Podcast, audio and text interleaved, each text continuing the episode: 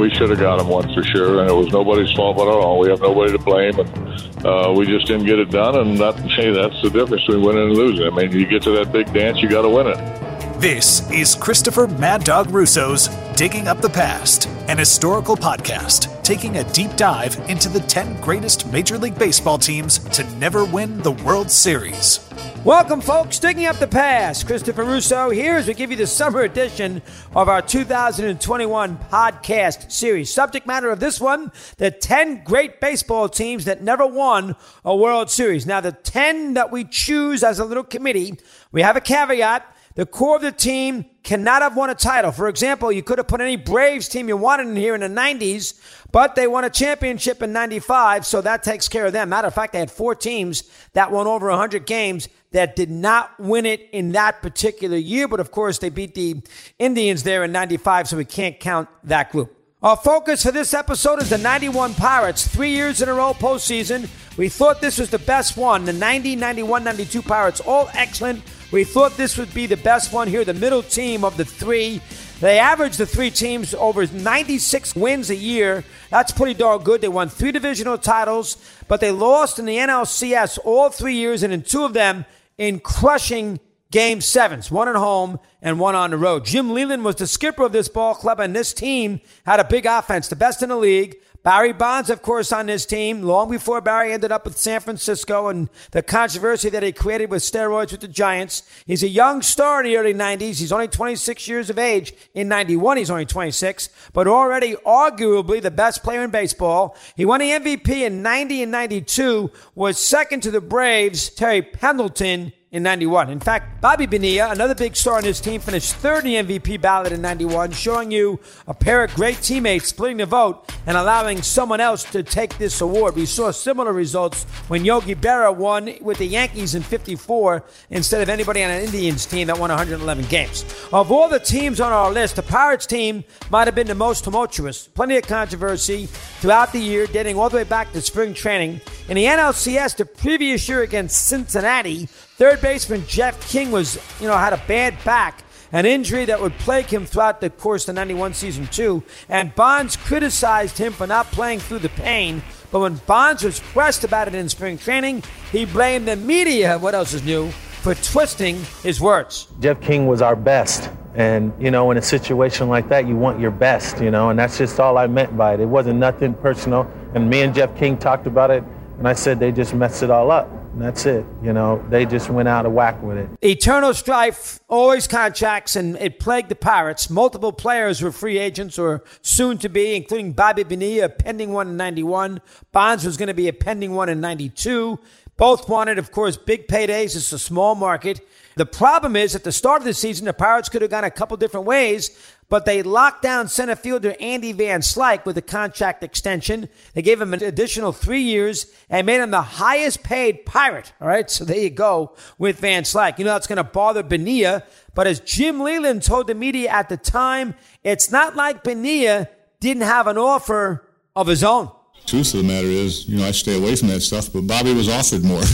So I don't really think too much about that. I mean, the fact is, uh, to my knowledge, uh, the front office, you know, offered Bobby uh, a bigger contract. So Bonilla can't moan and groan if he gets that kind of offer. He told his side of his story on those contract negotiations. You know, I always thought I was going to work out a deal uh, with the Pirates because I was always told the green, the grass isn't always greener on the other side, and uh, I knew that going in. But I just couldn't get on the same page. I mean, obviously, we were a small market, and at those times, you know, the emphasis on small markets was they couldn't really keep anybody. I don't, I didn't think that was true. You know, I wanted to stay, but if I was going to go anywhere, it was going to be to playing in front of my dad, and and and to go home. That took place. It happened. But did I want to go? No, I'm not going to say I, I wanted to go, but we just couldn't come to a uh, an agreement. They didn't want to. I believe they didn't want to give me the, deal that Will Clark received in San Francisco. I believe a year before that. The New York native Bonilla, uh, he sees his wish fulfilled. He signs a lucrative deal with the Mets. after the 91 season. More on that a little later on. The Will Clark contract that uh, he referenced, by the way, was a four year deal with the Giants, which totaled $15 million. Seems like peanuts today, but contracts in those days, that's a heck of a deal for Will. He was the first player in baseball history, by the way, to make 4 million in a season. And ironically enough, he would be Barry Bonds' future teammate there in 93. So Clark's contract is one of the most lucrative in the entire sport. Need to keep that in mind. The media, you know what the media is going to do? They're going to talk about these contract squabbles. It makes good print, good copy, and internal arguments that the Pirates had throughout that season. But if you ask Bonds, he said everything was just peachy in that clubhouse. We can fool you guys a thousand and one times. You know, just like we just did in the paper. You guys can write whatever you want. But you know, the thing is, when we read it, we laugh because we all you guys do is prove us right. That's just what it comes down to. We sit back here and laugh, and, and we're proven right. Now, Bonds is wrong, and I'll give you a little story personally. This is the year before I was in Pittsburgh to see the Giants play the Pirates, and I had lunch with Rick Cerone. He was then the Pirate public relations director, and Rick took me back to the Pirate clubhouse after we had lunch on top of that hill there in Pittsburgh. And what happens? He gets into a huge fight with Bonds, who's screaming and yelling in that clubhouse about something that you wouldn't believe. So there was always something going on in that uh, clubhouse there with the Pirates at Three Rivers. But despite all these distractions, the Pirates, that's a good team, and they're focused on getting back into that postseason. And as Andy Van Slyke tells us, that was exactly their mentality for the year people forget when you know when you had divisional play back then, it was a lot more pride in winning your division than there is today. With you know with the balanced schedule, you really set the course coming out of spring training. What do we have to do to win our division? If we can win our division, we are going to be in contention for a World Series. I don't necessarily think ball clubs come out of spring training today's game thinking, "Hey, all we have to do is win a wild card position." We don't have to be the best team in our division, and we got a chance to get in the World Series.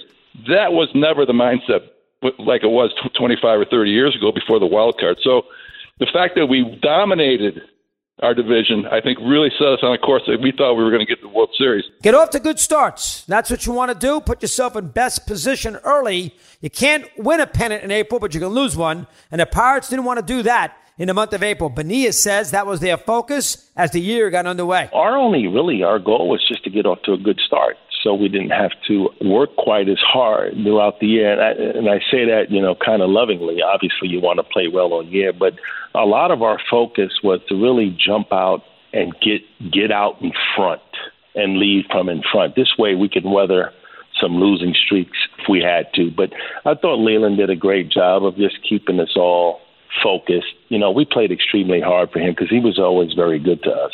To me, Bonds, Van Slyke, LaValliere, you know, Lean, you know, Bell, all these guys, King. Uh, he was always very good to us, and we just wanted to go through a wall for him. Again, we had to get off to a good start, and we were able to do that. Good start for the Pirates. Took a couple of weeks to get going. Believe it or not, they were 500 for the first 10 games of the season when they kicked off a four game series against the Cubs at Three Rivers in Pittsburgh. Cubs, they win the opening game and the Pirates win the next two. But the fourth game is magic, and maybe this had a lot to do with the Pirates exploding and running away in the NL East here in 91. What happened in this fourth game, something special. Cubs had a 7 2 lead going into the bottom of the eighth. Pirates score 48th and they tie it in the ninth to force extras. The wheels fell off of the Pirates' top of the 11th when the Cubs' Andre Dawson came up to the plate with the bases juiced. The legendary Harry Caray on the call. There's a long drive. I don't think anybody can get this one. And it is out of here. Holy cow. Dawson hits another grand slam. His second of the series. Cubs with the Dawson Granny, 12 7 lead going in the bottom half of the 11th inning. You figure the game's over. Good comeback by the Pirates for North. Not the case. That's when we saw just how explosive and resilient this Pirate offense could be. They quickly load the bases with no outs. Jay Bell a two run double. Van Slyke a sac fly, 12 10. Bonilla walks. Bonds follows that up with an RBI single. So two batters later, backup catcher Don Slaught steps to the plate. 1 1 pitch. Slaught with a fly ball to center field. Going back is Walton, and the ball is over his head. Bonilla scores. Here comes Bonds.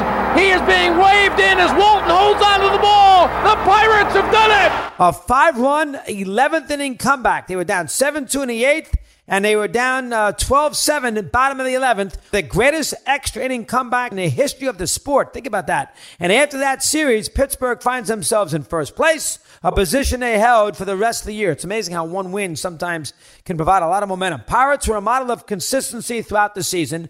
They won 15 plus games every month throughout the summer, building their lead over the rest of the division from a one game lead at the end of April to a 14 game bulge by the season's end. Bonilla mentioned how they wanted to have a strong start to the year, and in the end, they had a strong season. And on September 22nd, with a two full weeks remaining in the regular year, Pirates hosted their in-state rivals, the Phillies, with a chance to wrap up the NL East. And they did just that, as we hear from the legendary Philly broadcaster, the late, great Harry Kalas. Struck him out, and the Pittsburgh Pirates are the National League Eastern Division champions for the second year in a row. The Buckos have clinched on a 2-1 game here at Pittsburgh and the gutty pitching of last year's Cy Young Award winner Doug Drabek. With 12 games left and two weeks on a calendar, the Pirates could rest their feet and take it easy in the postseason. Believe it or not, though, that always doesn't work. Sometimes it's a plus, sometimes it's a minus. In this particular situation, additional rest was not necessarily a benefit. The fact that we had such a big lead, it's in some ways it's a luxury. Andy Van Slyke explains. You get to rest your guys, you get ready, but they're not physically and mentally ready like they would if they had to win every game. So I think there's there's an advantage and a disadvantage, but I think actually the disadvantage of not being in a pennant race up to the last couple of days of the season can really hurt a club mentally. And I think I don't think mentally we, we were at our peak intensity when we went into against the Braves. All right, in 90, the Pirates faced the Reds, lost in six. First time in, 91, a little more experienced. They got Atlanta. The Braves, uh, who finished in last place in 90 in the NL West, they won the division in 91. In this season, as it was throughout this entire decade for Atlanta, their pitching is just it's a difference maker. I mean, they got too many good pitchers, as Benia explains. They had three very good starters in Avery, Glavine. They had Smoltz, and they were just coming into their own. And people forget about Avery, how good Avery was. I mean, he pretty much single handedly was probably responsible for our demise, if you want to use that word, in, in 91 because he pretty much, I think he beat us twice. Yes, he did. Which was hard to do. The best of seven NLCS kicks off on October 9th on a beautiful night in Pittsburgh. Pirates take game one. Great performance, dominant from their ace, Doug Drabek. And offensively, they get a big boost from a first inning home run by Van Slyke. The Braves bounce back in game two. Brilliant performance from Steve Avery. We'll hear from him again. He beats the Pirates 1 0 as the series shifts to Atlanta for three games. The Braves cruise in game three. They take a 2 1 series lead, but then the Pirates show their resiliency in game four. All right, the Braves put the Pirates in a tough spot early. Got a lead off the gate, 2 0. But then Pittsburgh gets single runs in the second and fifth to tie the ball game up, which is where it would remain into the 10th inning. Pirate catcher Mike LaValliere gets a big base knock. He knocks in Van Slyke. Pirates win the game. They even the series at two games apiece. In pivotal game five, Pirate starter Zane Smith, brilliant. He defeats future Hall of Famer Tommy Glavine in a pitcher's duel. The Pirates are now just one win away from advancing to their first World Series in over a decade.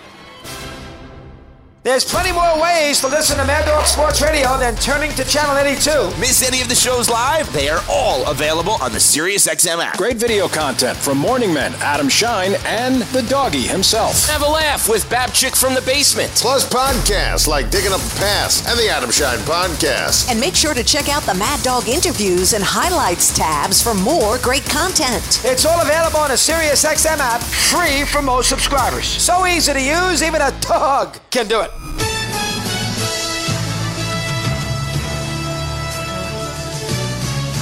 On a pleasant but cool evening, we're at Three Rivers Stadium in Pittsburgh for the sixth game of this playoff. Steve Avery is the starter tonight for Atlanta, only 21 years old. Gary Redus of the Pirates is ready. Autographs to be given. Barry Bonds is cold. Doug Drabek will start tonight for Pittsburgh, try to nail down the pennant. The press has gathered. Bobby Bonilla and David Justice talk it over. Jose Lind is playing golf. It's time for Game 6 of the National League Championship Series. All right, as was the case here in this entire series, the starting pitchers were just tremendous. When you get into these type of games, the big hit doesn't always come from that star player. You know, the Billy Martins of the world, early 50s Yankees. And on this night, this is game six now, it came from the Braves light hitting catcher Greg Olson. He had all of 44 RBIs all year long. And that's fair. And Atlanta finally scores. And they take the lead here in the ninth inning on a double by Greg Olson. A walk, a stolen base, and a double. One nothing Atlanta. Olson provides that big hit, provides all the offense the Braves would need. Alejandro Pena does a great job in the ninth inning. Braves get even in this best of seven series. But our good pal, MLB analyst Tom Verducci said the night really did belong. Forget Olson, forget Pena. The night belonged to Steve Avery. It's hard for me to believe that Steve Avery was just 21 years old going out there pitching on the road in an elimination game.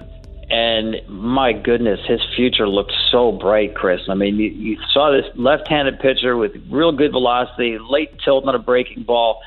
Um, he just couldn't stay healthy. You know, he didn't have a real clean delivery. He wound up getting an oblique injury that kind of messed up his mechanics even more. But I'll never forget that game because you you talk about a young kid rising to the moment. That was a big ask to go up against the top scoring team in the National League on the road. Pittsburgh's ready to celebrate, one win away from advancing, uh, and Avery wins a one to nothing game. That was just so impressive.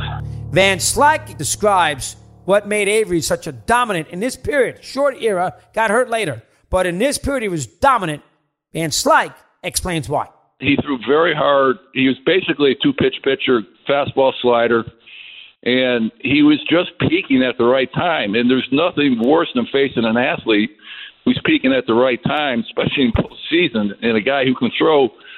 You know, I mean, in today's gun, he'd be throwing between 95 and 100. I mean, let's face it, the Jugs gun is not the same as the radar gun.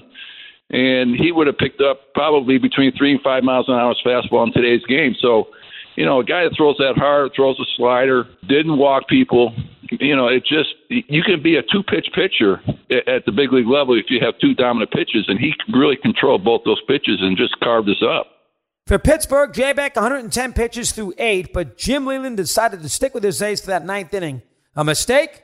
According to Van Slyke, Jimmy didn't have a choice. One of the things that I think people forget is when you have a legitimate closer, and I'm not, you know, I'm not blasting Stan Belinda not being a legitimate closer, but you know, if you if you got that that Rivera type of closer in your bullpen, I think it, what it really does, Chris, is it frees you up offensively. Also, you don't think you, that you have to go out, you know, and score ten runs to win a ball game. And I think that's what we felt like we had to do because we were never quite confident at the very end of the ball game. So the fact that he was still in there, I think, says a lot about our bullpen. Braves get the job done. Game seven. Here we go now for the pennant at Three Rivers. Forty-seven thousand for this seventh game, and the Pirates send John Smiley to the hill, coming off a career year for him. He led the National League with 20 wins. Braves another round of their future Hall of Famers. This time it's John Smoltz. I mean, but this is a Brave team before Maddux. This is the Smoltz, Avery, Glavine Braves. Maddux came later when Avery fell off. Smoltz is on the mound here in this seventh game. And throughout his career, we all know how good Smoltz was in these big spots. A tremendous big game pitcher. And it was in these 91 playoffs where he started to earn his reputation. Smoltz was big in a big spot. And Smiley, of course, helped him out. He got in trouble right out of the gate, top of the first inning, and the Braves had Brian Hunter at the plate. Two out. Into the corner, and is it going to stay fair? It is a home run, and it's three to nothing. Three in the first for Atlanta. And look at that Pirate bench. Hunter's homer in this spot, 3 0 Atlanta. Boy, that's a dagger in the first inning of a game seven after he came back and won game six in the ninth. That's brutal. And according to Van Slyke, that combined with that Olson hit in the ninth inning in game six the night before, maybe just a little too much for the Pirates to overcome. You know, it was like getting it was like getting a sucker punch in the stomach and then getting a left hook you know, to the chin. I mean, it happened so quickly that I think a lot of guys were just in shock that you know this is not what this is not how we were, we were going to draw it up. You know, we we were going to figure out a way to at least win one ball game, get ahead, and uh, and, and and depend on our pitching and our defense to to, to hold on. And it, again, I think I think the biggest blow of the whole series was Hunter's uh, first inning home run that uh, really I think set us back in our seats, and we never got got off our fanny. 0 and 2 to the batter. And to the first baseman, on it. And that's it for Atlanta. They won last night. They won this evening. And John Smoltz has pitched Atlanta into the World Series. For a team that relies on their offense all season long, the Pirates were shut out. Think about this now. Back to back games at home to lose the pennant. Back to back games shut out by obviously Avery and then Smoltz, a couple of big hits. That's a brutal way to go. Bobby Bonilla says the offense just put too much pressure on themselves in that game seven. Those chances in the playoffs are, are you know, you, you got to capitalize on them. Chris, and we just weren't able to do it. And I and I we were confident because we had John Smiley, I believe, against Smoltz. After having a tough evening the night before, not scoring a run, and then we gave up three in the first inning. Now yep. we're pressing a little bit in Game Seven to try to make something happen. And and when you try to when you try to do too much in the postseason, kind of gets magnified and nothing happens. We were very comfortable with our guys giving up runs. We just had a tough night the night before where we didn't score anything. And now most of the time, our guy could have given up three or four. We would have been okay. We got you. But usually we didn't have a tough night, a, a, a tough night before that, and then followed with you know what happened in Game Seven. So uh, you know, I tip my hat to them for doing what they did. But uh, they got the big hits when they needed them. We just couldn't come up with them. This is the era now where Bonds began to develop that reputation where he could not get big hits in big spots. The 90, he wasn't great against Cincinnati, and obviously not great here. Lack of production from Barry Bonds. In real time, when we watched it, we saw that Bonds couldn't perform well in the postseason. Let's go back to Tom Verducci you know, I mentioned he hit 148 in that series, and they pitched to him. I mean, we think about Bonds, nobody pitched to him, right? He only had two walks in that series. So the Braves staff went at him, and they got him out. No RBIs in the seven game series. I mean, they, they shut him down. Bonds drove in 116 that year. When he's that important and does virtually nothing, you got major problems. That's very difficult to bounce back from.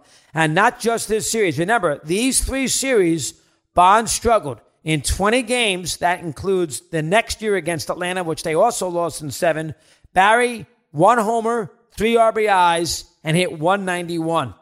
Wow, that's tough. But Benia says not just Bonds. You know, he's the linchpin, but Bobby thought the whole offense fell apart. We were all young. So, and everybody wants to do well in these postseason. Everybody wants to, because this is things you, you think about when you're a kid you know, coming through in playoff games and in World Series. And everybody wants to do it. And BB was no exception to that. I mean, he actually, playing in San Francisco, he did much better in the playoffs. But we were all pretty young. And uh, we just, we couldn't calm our nerves enough because we didn't just have the experience. Van Slyke's always got something to say. You know, he questioned the mindset of this young Barry Bonds as to why the future home run king could not handle the postseason pressure. I think he, if he was really honest with himself, some of the comments he made in the locker room and around the guys, it was uh, it was really interesting. I, you know, mentally, Barry Bonds really matured, and I think in ways that people could really not understand that mentally he was such a better ball player the second half of his career than he was his first half. He really re- relied on all his talent in the beginning of his career, which was basically in Pittsburgh, the second half in San Francisco. And that's why he got so much better. Now, you can talk about all the physical changes that went through, but mentally, if he was where he was in the second half and put that brain when he was in Pittsburgh, I think he would have been a dominant, dominant postseason player. For Benia, final game for the Pirates. Free agency for him. He signs with the Mets, which turned out to be a complete mess and a disaster. A move that really didn't work out for anybody, Benia included. But speaking with Benia here, no regrets for Bobby. Here's what he had to say. I started to think about a lot of things. There was a lot of unknown.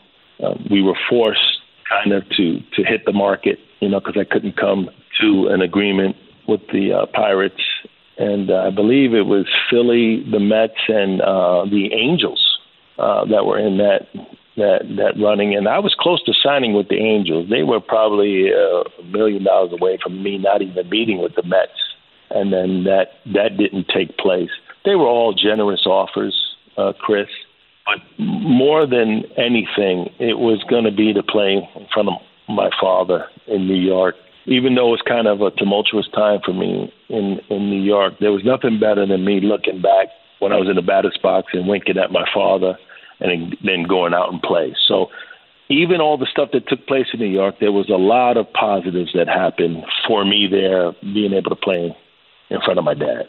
When we return, we sit down with Pirate skipper Jim Leyland to look back on the ups and downs of this memorable 1991 Pirate season. It's Mad Dog Unleashed with Christopher Mad Dog Russo. Good afternoon, everybody! Hear the passion. Be aggressive. Get something done. Hear the knowledge. The game, folks, is about two plays. And that's what it comes down to. Hear the personality. I'm going to start here in an angry mood. Get somebody on the radio! That has made him a sports talk legend. Does that make any sense to you? Guys, you're crazy. It's Mad Dog Unleashed with Christopher Russo. Weekdays, 3 p.m. Eastern on Mad Dog Sports Radio, Channel 82, or anytime on the Sirius XM app. Free for most subscribers. I had a chance to sit down with Pirate skipper Jim Leyland to talk about this 91 year. Listen, you know, Leyland was a great manager. Uh, he had a lot of brutal losses. He did win a ring a little later on with the Marlins, but this is the one he wanted to win. You know, he's from that part of the country. He really wished he could have won one for the city of Pittsburgh. Really does. Here's the conversation. I picked the middle team as your best one only because you had Bonilla on that team. You also won 98 games. Maybe the team that you, that lost the Reds maybe a little better. Who knows? Maybe even the following year when you lost to this game seven in Atlanta. But I thought the 91 team was your best out of the three. Do I have that read right or not? Let me hear. Yeah, I think that's right. I think 91 was probably the best. I don't think there's any question it was probably the best team. Uh, you had uh, a good balance, Jim, and plus you had the year before. Give me your thoughts uh, on why you, like, you had a good, you had good offense. You had obviously Van Slyke, Bonds, and uh, Bonilla right in the middle of the lineup. You had Drabek, Zane Smith, and you had a hell of a team. I mean, you had a lot going for you, a lot of diversity. Give me a little rundown. Give me a little feel of that particular team compared to the other two. What'd you really like about this particular team? Let me hear. Well, I think we, you know, started in 1990.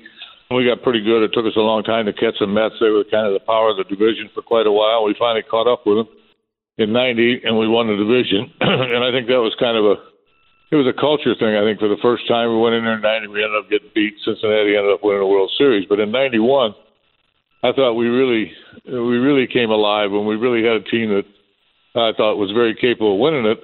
But at the end of the day, you know, and I, I've thought about that many times. But at the end of the day, we just we came home with a three-two lead, and uh, we just ran into a buzzsaw. We went in, we ran into Avery, who pitched one of the greatest baseball games I've ever seen pitched.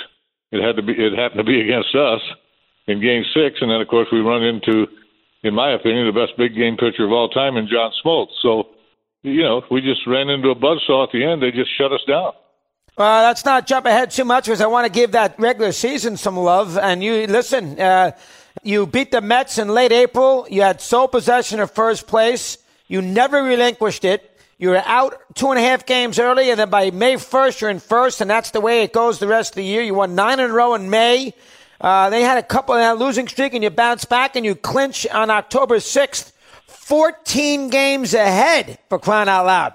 You basically Jimmy Yeah. in '91 went. You basically Jimmy in '91 went wire to wire with that ball club in the NL East. Thoughts there? Go no, ahead. qu- no, no question about it. We, we we were just very consistent. We never never got down, and when we did run into a little funk, we bounced back. Like all good teams, you know, you you cut the losing streaks to a minimum, and then you run a pretty good streak together, eight nine in a row. We did that, uh, you know, it was just a fun team. It was a, just an outstanding, outstanding baseball team. One of the, one of the best I ever managed, obviously. And it was unfortunate, but like I said, at the end of the day, the old adage about good pitching stops hitting. Well, that's that's what we ran into. Yeah, we'll get to that postseason in a sec. Did you love your staff? Were you a better? Were you more of an offensive team, Jim, than the pitching staff? I mean, you had Drabek, Smith, and Smiley, and then of course you had that great middle of the lineup. I- I'm assuming a better offensive team than pitching team. Is that correct? Yeah, I think so. I think I, I never thought in Pittsburgh we never really had a really dominant, dominant pitching staff. Uh, we had Drabek and uh, we had Smiley. Obviously, we had guys like Bob Walker, good pitchers. Zane Smith, good pitcher. He was a Met killer. So we had the right pieces, but I, I don't think we really ever had, you know, a dominant, dominant pitching staff in Pittsburgh.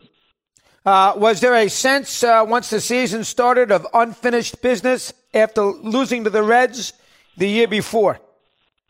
Yeah, I think so. I think that I think we, you know, like I said, I think in 1990 we realized we had worked real hard to get there. We, we worked really hard to catch up with the Mets because they were a powerhouse in '86. I mean, they were loaded, and we worked very hard to catch up with them. I think that you know, all of a sudden we had a confidence boost that you know we felt would take us to the next level, and it did. We just didn't quite complete the deal, but. Yeah, I don't think there was any question. That was a very confident team. It was a good team. It was a very consistent team you know, just a lot of nice pieces and a lot of different ways to beat people, and that's basically what we did during the course of the season. I know when Bonds got to the Giants in '93, Dusty hit him fifth behind Williams and Clark. I don't remember. Did you hit him fifth behind Van Slyke and Bonilla, or did he hit cleanup? I don't remember that. Go ahead. I believe I believe he hit cleanup. I think uh, Andy hit third. Uh, Jay Bell hit second, but uh, yeah, Bonds hit fourth and uh, then Bonilla was behind him. We might have switched it from time to time too, where Bobby hit fourth once in a while and Bonds hit fifth, but I believe Bonds hit fourth most of the time. I think maybe uh, didn't you lead off with Orlando Merced a good part of the year, Jimmy? If I'm not mistaken, he was a good on base guy, Yeah. Merced. Yeah, he was. He was one. He was one of the guys. That he did lead off some. We also had Jeff King in that lineup, who was a good player and a good hitter. So, you know, we we had a lot of depth to our lineup. It, it extended out pretty good. And Chico Lind was actually a very very good eighth hitter. Uh, you know, he'd take a walk and he could he could uh, get that base hit with two outs in an inning where you got the pitcher out of the way. You know, by him getting the base hit. He came up with some big big hits for us. And like I said, it was a it was a it was a thorough lineup really from top to bottom. and a good bench and excellent defense, right, Jimmy? You know, Bonds and left we know about. Van Slyke was a great center fielder. Lind could catch anything at second base. LaValliere was a good defensive catcher. You caught the ball. That team caught the ball in 19. That was an excellent defensive team. Thoughts on that? Go ahead. We yeah, we did. We did catch the ball good, and we had to because we didn't really have strikeout pitchers. Uh, Drabek really wasn't a strikeout pitcher. Uh, you know, Zane Smith wasn't a strikeout pitcher. He was a ground ball pitcher. So our in, our infield defense was really, really important to that team, and, and of course they played great. Now, the year before, you did not have home field. Game seven was in Cincinnati. You started in 91 and you did have home field. Did you think that would be a big difference maker against Atlanta? What was your take on that? Well, I thought it would be, and I thought that that's always a nice thing. You know, if you can ever win it at home, I think it's obviously the best thing that could possibly happen to you. But I've also I've also had a belief all my career that I think I think when you get to a game seven, Cincinnati was a five game series uh, in 1990, and I think that I think when you get to that final game at home, like in a World Series, I think actually the pressure is on the home team. I really do. I I, I didn't mind playing on the road in, in Game Seven. I, I didn't think that uh, I didn't think there was anything wrong with that.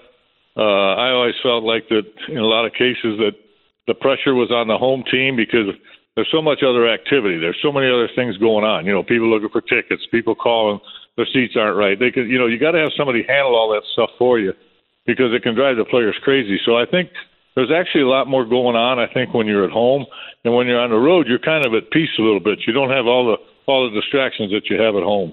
And obviously in 92, the Pirates lost, they played the game seven in Atlanta compared to 91. Uh, did you uh, know that much about the Braves? I mean, they hadn't, they've been bad last to first. This was their first year. Uh, were you familiar with Atlanta? I mean, I know you knew about their pitchers. They were young pitchers. I'm sure you, Glavine, Smoltz, Avery, they were young. Did you have a feel of Atlanta? I mean, they were not a perennial champion at this point. Did you have a feel of them on the eve of that series? Let me hear.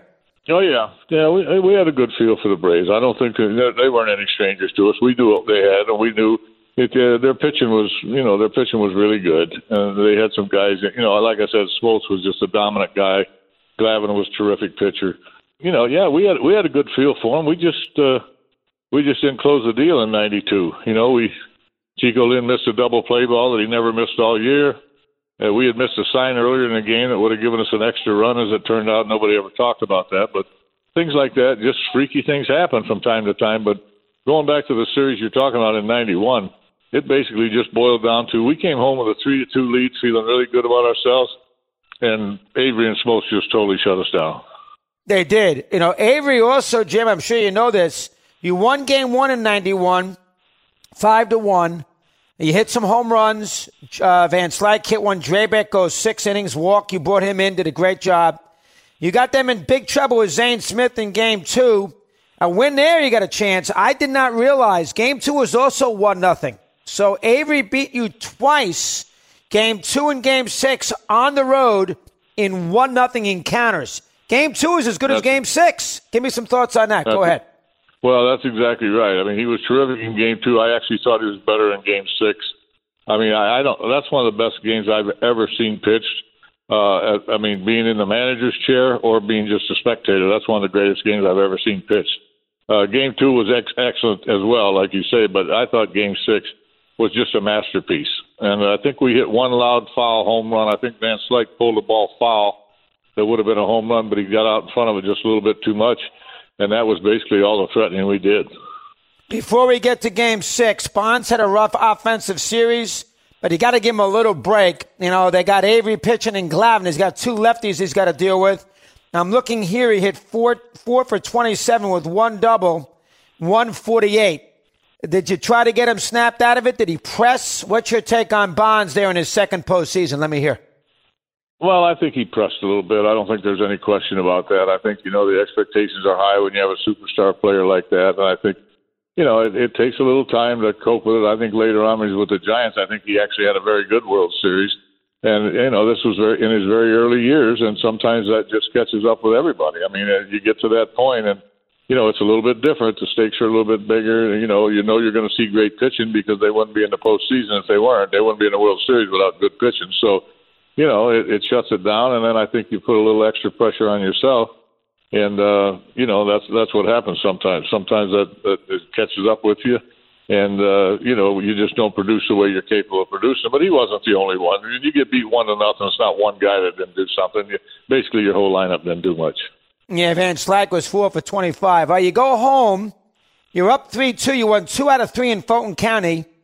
You go home up 3 2. Now, you know, you know, I know you have to deal with Avery, but you had to feel pretty confident. You got two games in your ballpark to win a pennant, and you're pitching Drabek and you're pitching Smiley, who had a big year. You had to feel pretty confident. What's your, what do you recall about the, the flight home after no, you won no, that game five? No Go ahead. Yeah. No question about it. We, we came home. I felt absolutely terrific. I mean, uh, I think we all did, and, I, and certainly at the same time, nobody was taking anything for granted. I mean, we didn't think it was over or anything like that, but we did. We we came home feeling very confident, feeling like you know we're going to win this pennant in front of our home crowd. And uh, as it turned out, it just wasn't to be. But know, you're right. We came home, Chris, with with a lot of confidence. Our confidence was sky high. LaValliere had gotten a big hit in that game uh, game five when we won down in Atlanta. I think we won three to two that game, and he got a big hit. And we came home. We were we were sky high. We were ready to go. And you know, I don't know if you can get too high for a game like that. I don't know if that had anything to do with it. Maybe the you know the anxiousness or whatever to kind of get it over with and win it. I really have no idea. But you know, at the end of the day, when somebody pitches like Avery did, yeah, they can make it a long night for you. And let's give Drabek credit in that game too, Jim. He went he, you know, he gave up the run in the ninth inning when uh, Gant, you know, basically created a run by walking, stealing a base, and a two-out double by Olson, the catcher. But Drabek was tremendous in that game, and you left him in there to pitch in the ninth, which was the right call at nothing, nothing. What do you recall in the late innings of that game? Zero, zero, one big hit, and you're going to win the pennant against Avery, and you're pitching Drabek, who's terrific. Uh, any thoughts going through your head now? Those last three or yeah, four innings what, there at Game Six. Just, Go ahead Yeah, you're just really hoping for an opportunity. I mean, Doug was absolutely fantastic. I mean, there's no question about that. And like you said, there was certainly no reason to take him out of there. But you're just hoping that, you know, one guy. I'm sure they were hoping the same thing. That one guy gets a big hit. Olson got a big hit.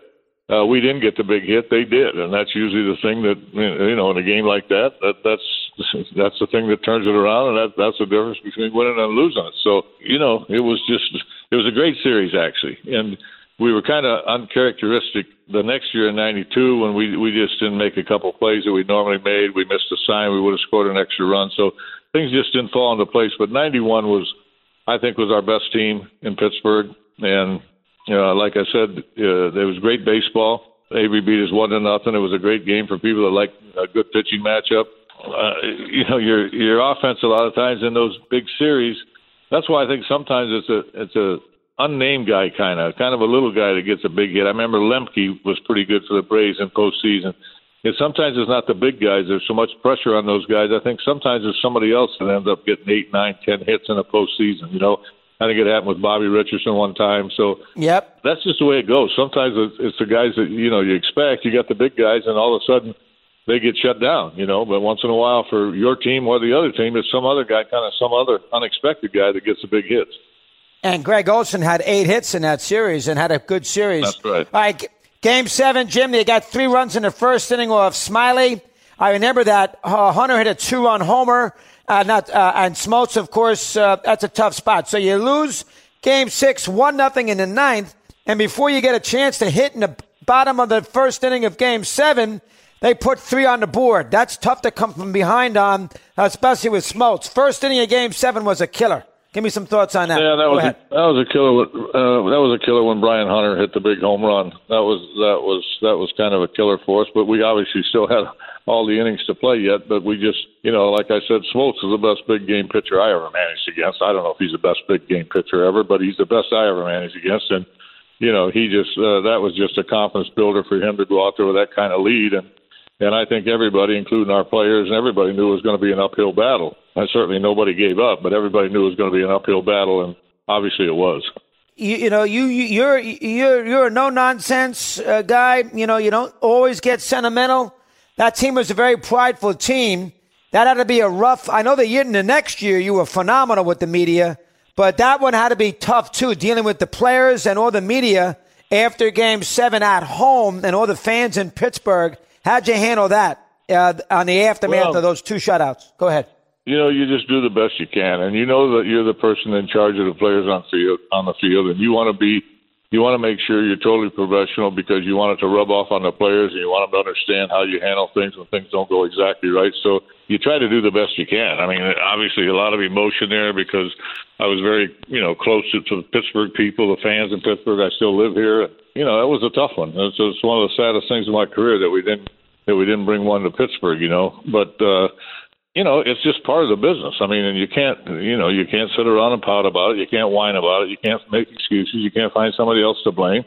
You know, you stick your chest out and you you take what you have coming and you answer the questions respectfully and and you go about your business. Did you know that you would lose Bonilla because he was a free agent? You know, the Pirates didn't have as much money to work with. You had Bonds for the one more year. Did you think that was going to be it for Bonilla as a Pirate when that series concluded? Well, I did, and I knew for sure the next year Bonds was going to be gone. Uh, you know, they just couldn't maintain any kind of payroll at that time. A lot of people don't realize this. In 1986, when I took over the Pirates, our entire payroll was $10 million. And it got up into 34 million, I think, around that time. And I knew that the Pirates weren't going to be able to handle that. In fact, the president of the Pirates, after he won in 90, we came home from St. Louis to celebrate and he didn't even come because he knew the end was going to come. He knew that they weren't going to be able to sustain any kind of payroll. So it was kind of a it kind of put a little tough light on it, but I, I I knew that. I knew what was coming. I knew we were going to lose Bobby. I knew we were going to lose Barry. I knew there'd probably be some trades. We traded Smiley later on, uh, you know, so in spring training. So, you know, I knew that. You know, that that's all part of it. I mean, that's that's just the way it is. You have to handle those things. Everybody, you know, it's funny, Jim. Everybody we know, everybody remembers Bream, who you managed in '90. People forget. Everybody remembers Bream in that incredible ninth inning the following year. This '91 series against Atlanta is almost overlooked in a lot of ways. This series is as good as the next one. But everybody remembers the 92, not as much 91. What's the case with that? Let me hear. Yeah, well, I think it's because probably we had that two to nothing lead in the ninth inning. It was a little more dramatic in '92. In '91, really, when they got out to that lead on us with Smoltz going, we never really challenged them.